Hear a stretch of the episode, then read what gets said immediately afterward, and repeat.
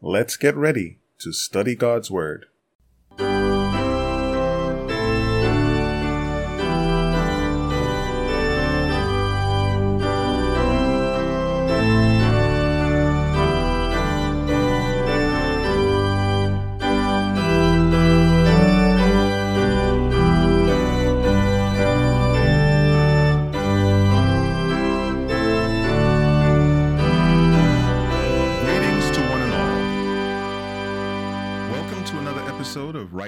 Divide the Word of Truth. This is Andrew S. Baker, and it's time for another devotional study. Please be sure to visit us at BibleStudy.asbzone.com, where you can find links to our previous episodes and various Bible study resources. Let's have a word of prayer before we get into our study.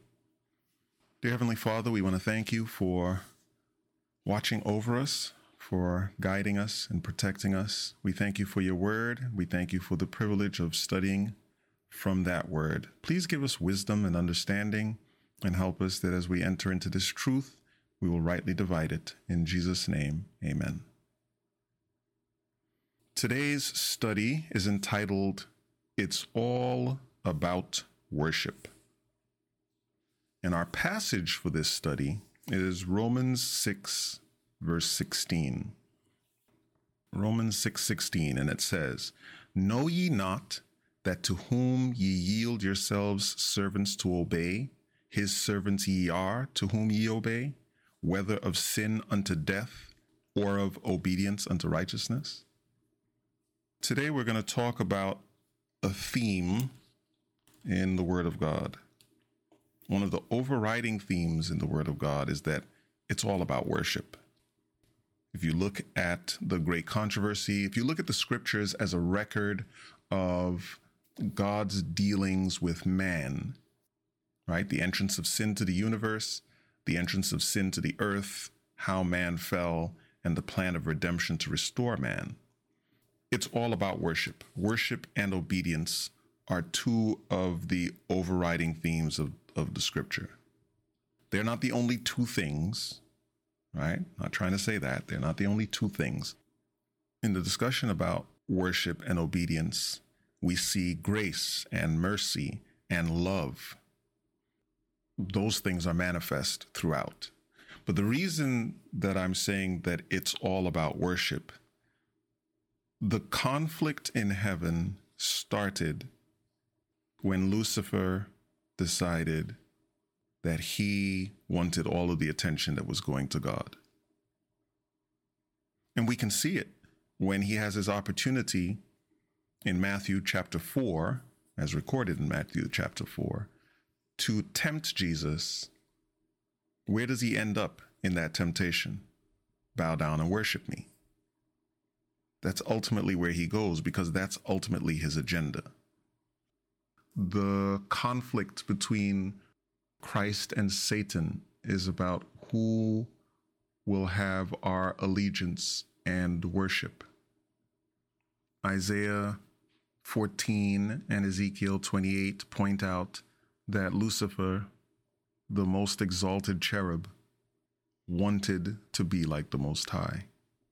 He wanted to receive worship. Paul, in Romans 6, is helping us understand that obedience and worship are tied very much together. Who we listen to, who we obey, is who we give our allegiance to. And there are only two teams. We're either following Satan and sin unto death, or God and obedience unto righteousness. There's some other passages that we can read that convey this idea as well. Right from the beginning, Genesis 3:11, after Adam and Eve have eaten of the tree that they shouldn't have, and God in Christ comes looking for them, and uh, Adam indicates that they're they're hiding because they're naked. Verse 11 of Genesis 3 says, And he said, This is God speaking, Who told thee that thou wast naked? Hast thou eaten of the tree whereof I commanded thee that thou shouldest not eat? Right? So God gave a command, and Adam and Eve listened to the instruction of the serpent. Eve directly, Adam indirectly, but they listened, they obeyed someone else. Okay, and it led them to a place that was problematic. Um, Deuteronomy 30, verse 19, Moses is speaking to the children of Israel as he's giving them a charge before they enter into Canaan. He says, I call heaven and earth to record this day against you that I have set before you life and death, blessing and cursing. Choose life. Okay? So he speaks about the choice of life. So here we have an opportunity to choose life or death. And if you look at all of the things he commanded in Deuteronomy 30, uh, there's a lot pertaining to obedience and worship in there. But let's go to a more condensed version of that.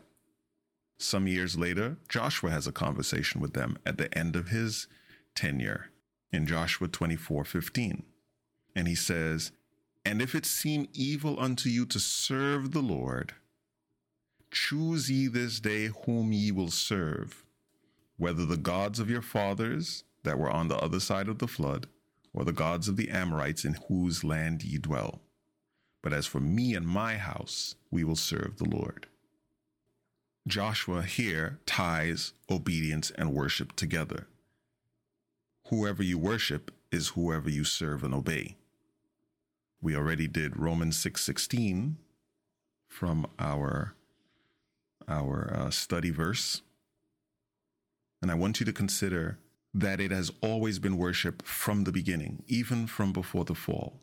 If you look at Jeremiah 31 33, and we've discussed this in other podcasts about the covenants, if you look at Jeremiah 31 33, here's what it says But this will be the covenant that I will make with the house of Israel. After those days, saith the Lord, I will put my law in their inward parts and write it in their hearts and will be their God, and they shall be my people. So God has, this has been God's intent always for him to be our God, us to be his people. He plans to take care of us and to uh, provide for us, and we worship him because he is a God, the only true God. So when we look at the conflict that is recorded for us in Revelation 13. When we look at the time of the end pertaining to the beast and his mark, there are many today who suggest that it has everything to do with technology or economics. But it's all about worship because every conflict in the scripture is about worship ultimately. It's always about worship. Whatever other proxies that exist, whether it be status, power, wealth, etc., influence, it's always about worship. Always boils down to worship, from Genesis all the way to Revelation. In fact, if you take the King James Bible and you look for the word worship, just the word worship alone, you will find that there are 108 instances of that word across 102 verses in the entire Bible. 15 of those instances, or almost 14%, are found in the book of Revelation. Six of those 15 are found in chapters 13 and 14 alone. Now, chapter 13 speaks about the two powers that will create problems or have created problems over time, but but uh, the first half of chapter 13 is the origin of the Antichrist, right? And the last half of chapter 13 is the final execution of, of persecution that will be done on this earth before the second coming. Chapter 14 is the message to the world given by God's people to prepare them, to warn them about the power of Revelation 13, and to prepare them for the soon return. And the passages, the word worship shows up a lot of times in these passages. So let's go through Revelation 13, verse 1. Verse 1 says, And I stood at the sand of the sea and saw a beast rise up out of the sea, having seven heads and ten horns, and upon his horns ten crowns, and upon his heads the name of blasphemy. Today we're not dealing with any of the symbols, we're dealing with the activity of these two beasts. And the beast which I saw was like unto a leopard, and his feet were as the feet of a bear, and his mouth as the mouth of a lion. And the dragon gave him his power and his seat and great authority. The dragon, of course, being Satan, as shown us in Revelation chapter 12. And I saw one of his heads as it were wounded to death, and his deadly wound was healed, and all the world wandered after the beast. There's some influence there. And they worshipped the dragon which gave power unto the beast. And they worshipped the beast, saying, Who is like unto the beast? Who is able to make war with him? And there was given unto him a mouth speaking great things and blasphemies. Okay, blasphemies are against God, obviously. And power was given unto him to continue forty and two months. And he opened his mouth in blasphemy against God, very clear there, to blaspheme his name and his tabernacle and them that dwell in heaven. And it was given unto him to make war with the saints and to overcome them, and power was given him over all kindreds and tongues and nations. Okay, so blasphemy, by the way, implies worship, or it it sets the connotation of of a worship situation, right? Because blasphemy in order to blaspheme, you need to have someone or something that is deemed holy that is being treated in a way that is inappropriate, that is unholy, that is profane. So even though those two verses don't say worship, they're still speaking, we're still having a spiritual discussion here. Right? Blasphemy does not happen in a completely secular context. There's always a spiritual connotation to blasphemy. Okay.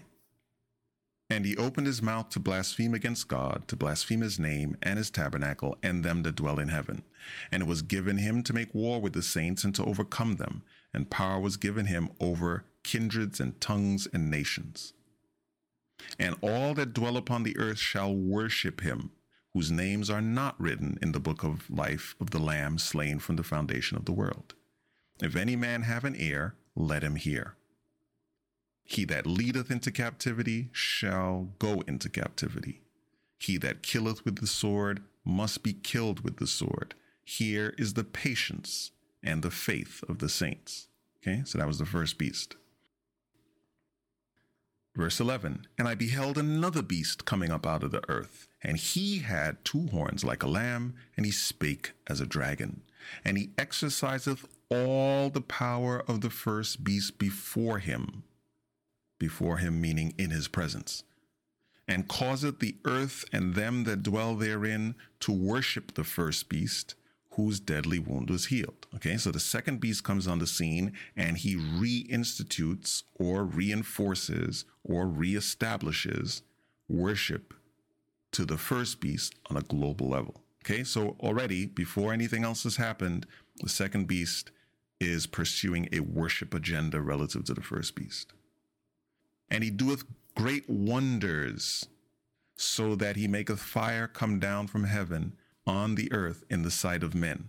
This is a spiritual activity. And deceiveth them that dwell on the earth by the means of those miracles which he had power to do in the sight of the beast, saying to them that dwell on the earth that they should make an image to the beast which had the wound by a sword and did live. Okay?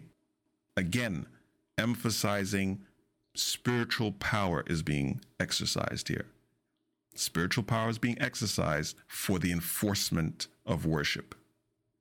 And he had power to give life unto the image of the beast, that the image of the beast should both speak and cause that as many as would not worship the image of the beast should be killed.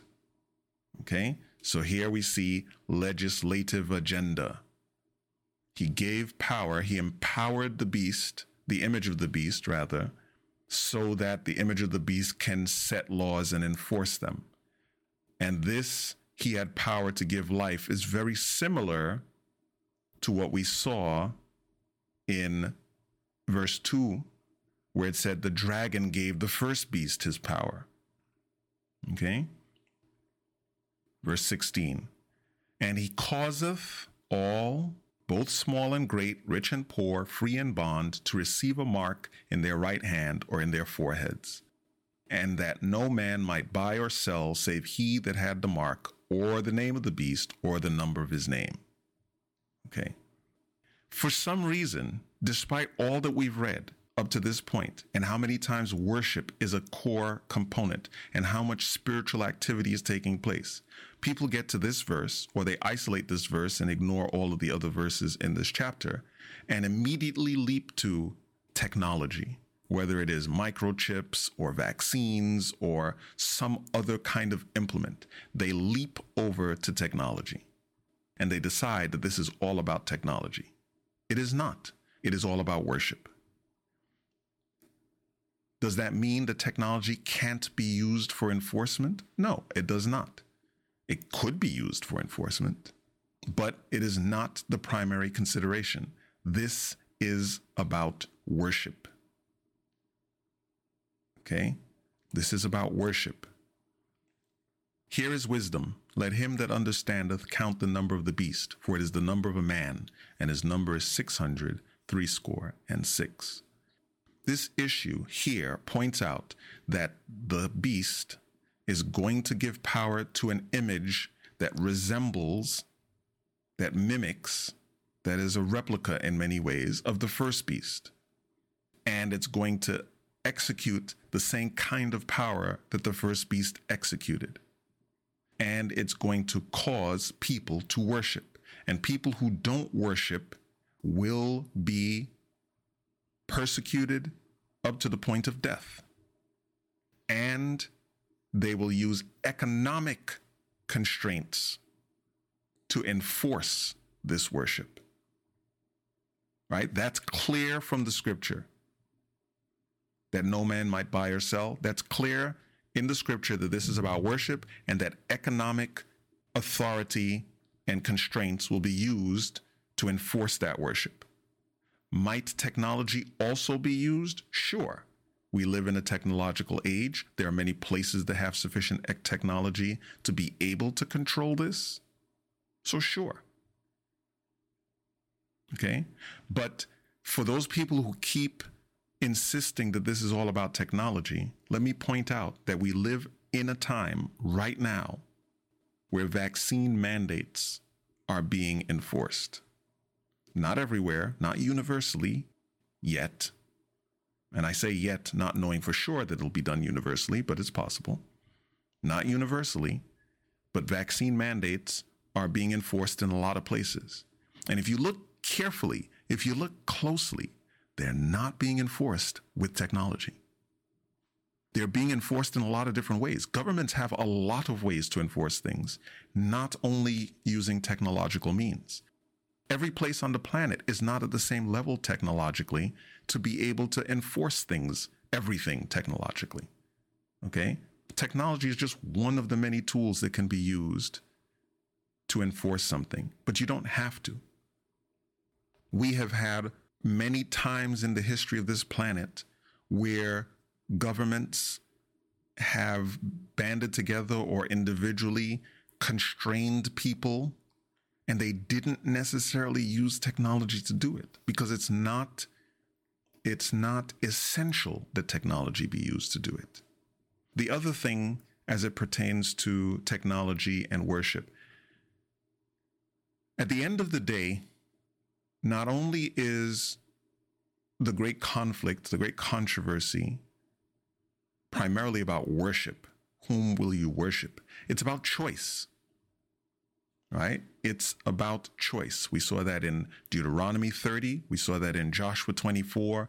We saw that in um, Romans 6. All throughout the Bible, choice is emphasized. If we make technology the core thing that the powers that be will use to enforce being on their side or not, then we eliminate choice because all you'd have to do is arrest somebody and inject them or otherwise um, surgically implant something in them against their will. But since they have it, now they're doomed. Right? There's no way that God would allow this battle to come down to whether or not someone could force you to do something physically. It's always about choice. During the Dark Ages, the conflict against the papacy was always about choice. People can compel you in many ways. They can use force against you in many ways, but they cannot make you choose one way or the other. Right? If I hold a gun to your head, you may decide that you will say whatever it is I tell you you need to say because you don't want to be shot, but that's still a decision you make. Sure, it is a coercive decision, right? It's coercion, sure. But the point is, if you choose not to do it, I can't make you do it. I can only inflict whatever punishment I threatened you with. I can't make you do it. The mere presence, the mere the mere fact that I pull a gun in an attempt to encourage you strongly to make the decision that I want doesn't mean that I can force you to make that decision. Right? Coercion doesn't guarantee that I'll get the result that I want. It just increases the odds that I'll get the result that I want. Satan's team is going to try and, and use every method to do it, but God's team can only rely on what you believe and what you agree to do. Okay? If you look at Revelation 14, what are we warned about? We're told at the beginning of that conflict, and if you read verses 1 through 5, you'll see that the people highlighted there are the 144,000, those who overcame the beast. Okay? But if you look at verse 7, you'll see the recurrence of the theme fear God and give glory to him, for the hour of his judgment has come and worship him that made the heaven and the earth and the sea and the fountains of water. And if you go down to uh, verses 10 and 11, well, start at 9 really. Third angel followed them, saying with a loud voice, If any man worship the beast and his image, and receive his mark in his forehead or in his hand, the same shall drink of the wine of the wrath of God what do we see here in chapters 13 and 14? That your choice is between worshiping God or worshiping the beast. You're either going to be afraid of what God is saying or what the beast is saying. You're either going to pay attention to the entreaties of God or the entreaties of the beast. That's what it's all about. Whether or not technology gets used to enforce the mark of the beast is as immaterial as whether or not technology gets used to help the broadcast of the messages of the three angels here in Revelation 14. It's just a vehicle, it's just a tool. It is not the entire point. Governments can restrict things without using technology, and the message of the gospel can get to the whole world without using technology. The fact that those two tools will be used is immaterial to the core issues of worship and obedience. Romans 6:16 says, "Know ye not that to whom ye yield yourselves servants to obey, his servants ye are to whom ye obey, whether of sin unto death or of obedience unto righteousness?" It's all about worship. Let's close with a word of prayer. Dear Heavenly Father, we want to thank you for your mercy, your goodness, and your love. We thank you for the information that you presented in your word to help us to be oriented correctly about what this whole conflict is about. Please forgive us of our sins, help us to study your word diligently, and help us to share this information with others. We pray in Jesus' name. Amen. Thanks again for listening to this podcast. You can email us at BibleQuestions at ASBZone.com. We look forward to hearing from you, whether you have questions, comments, suggestions, or concerns.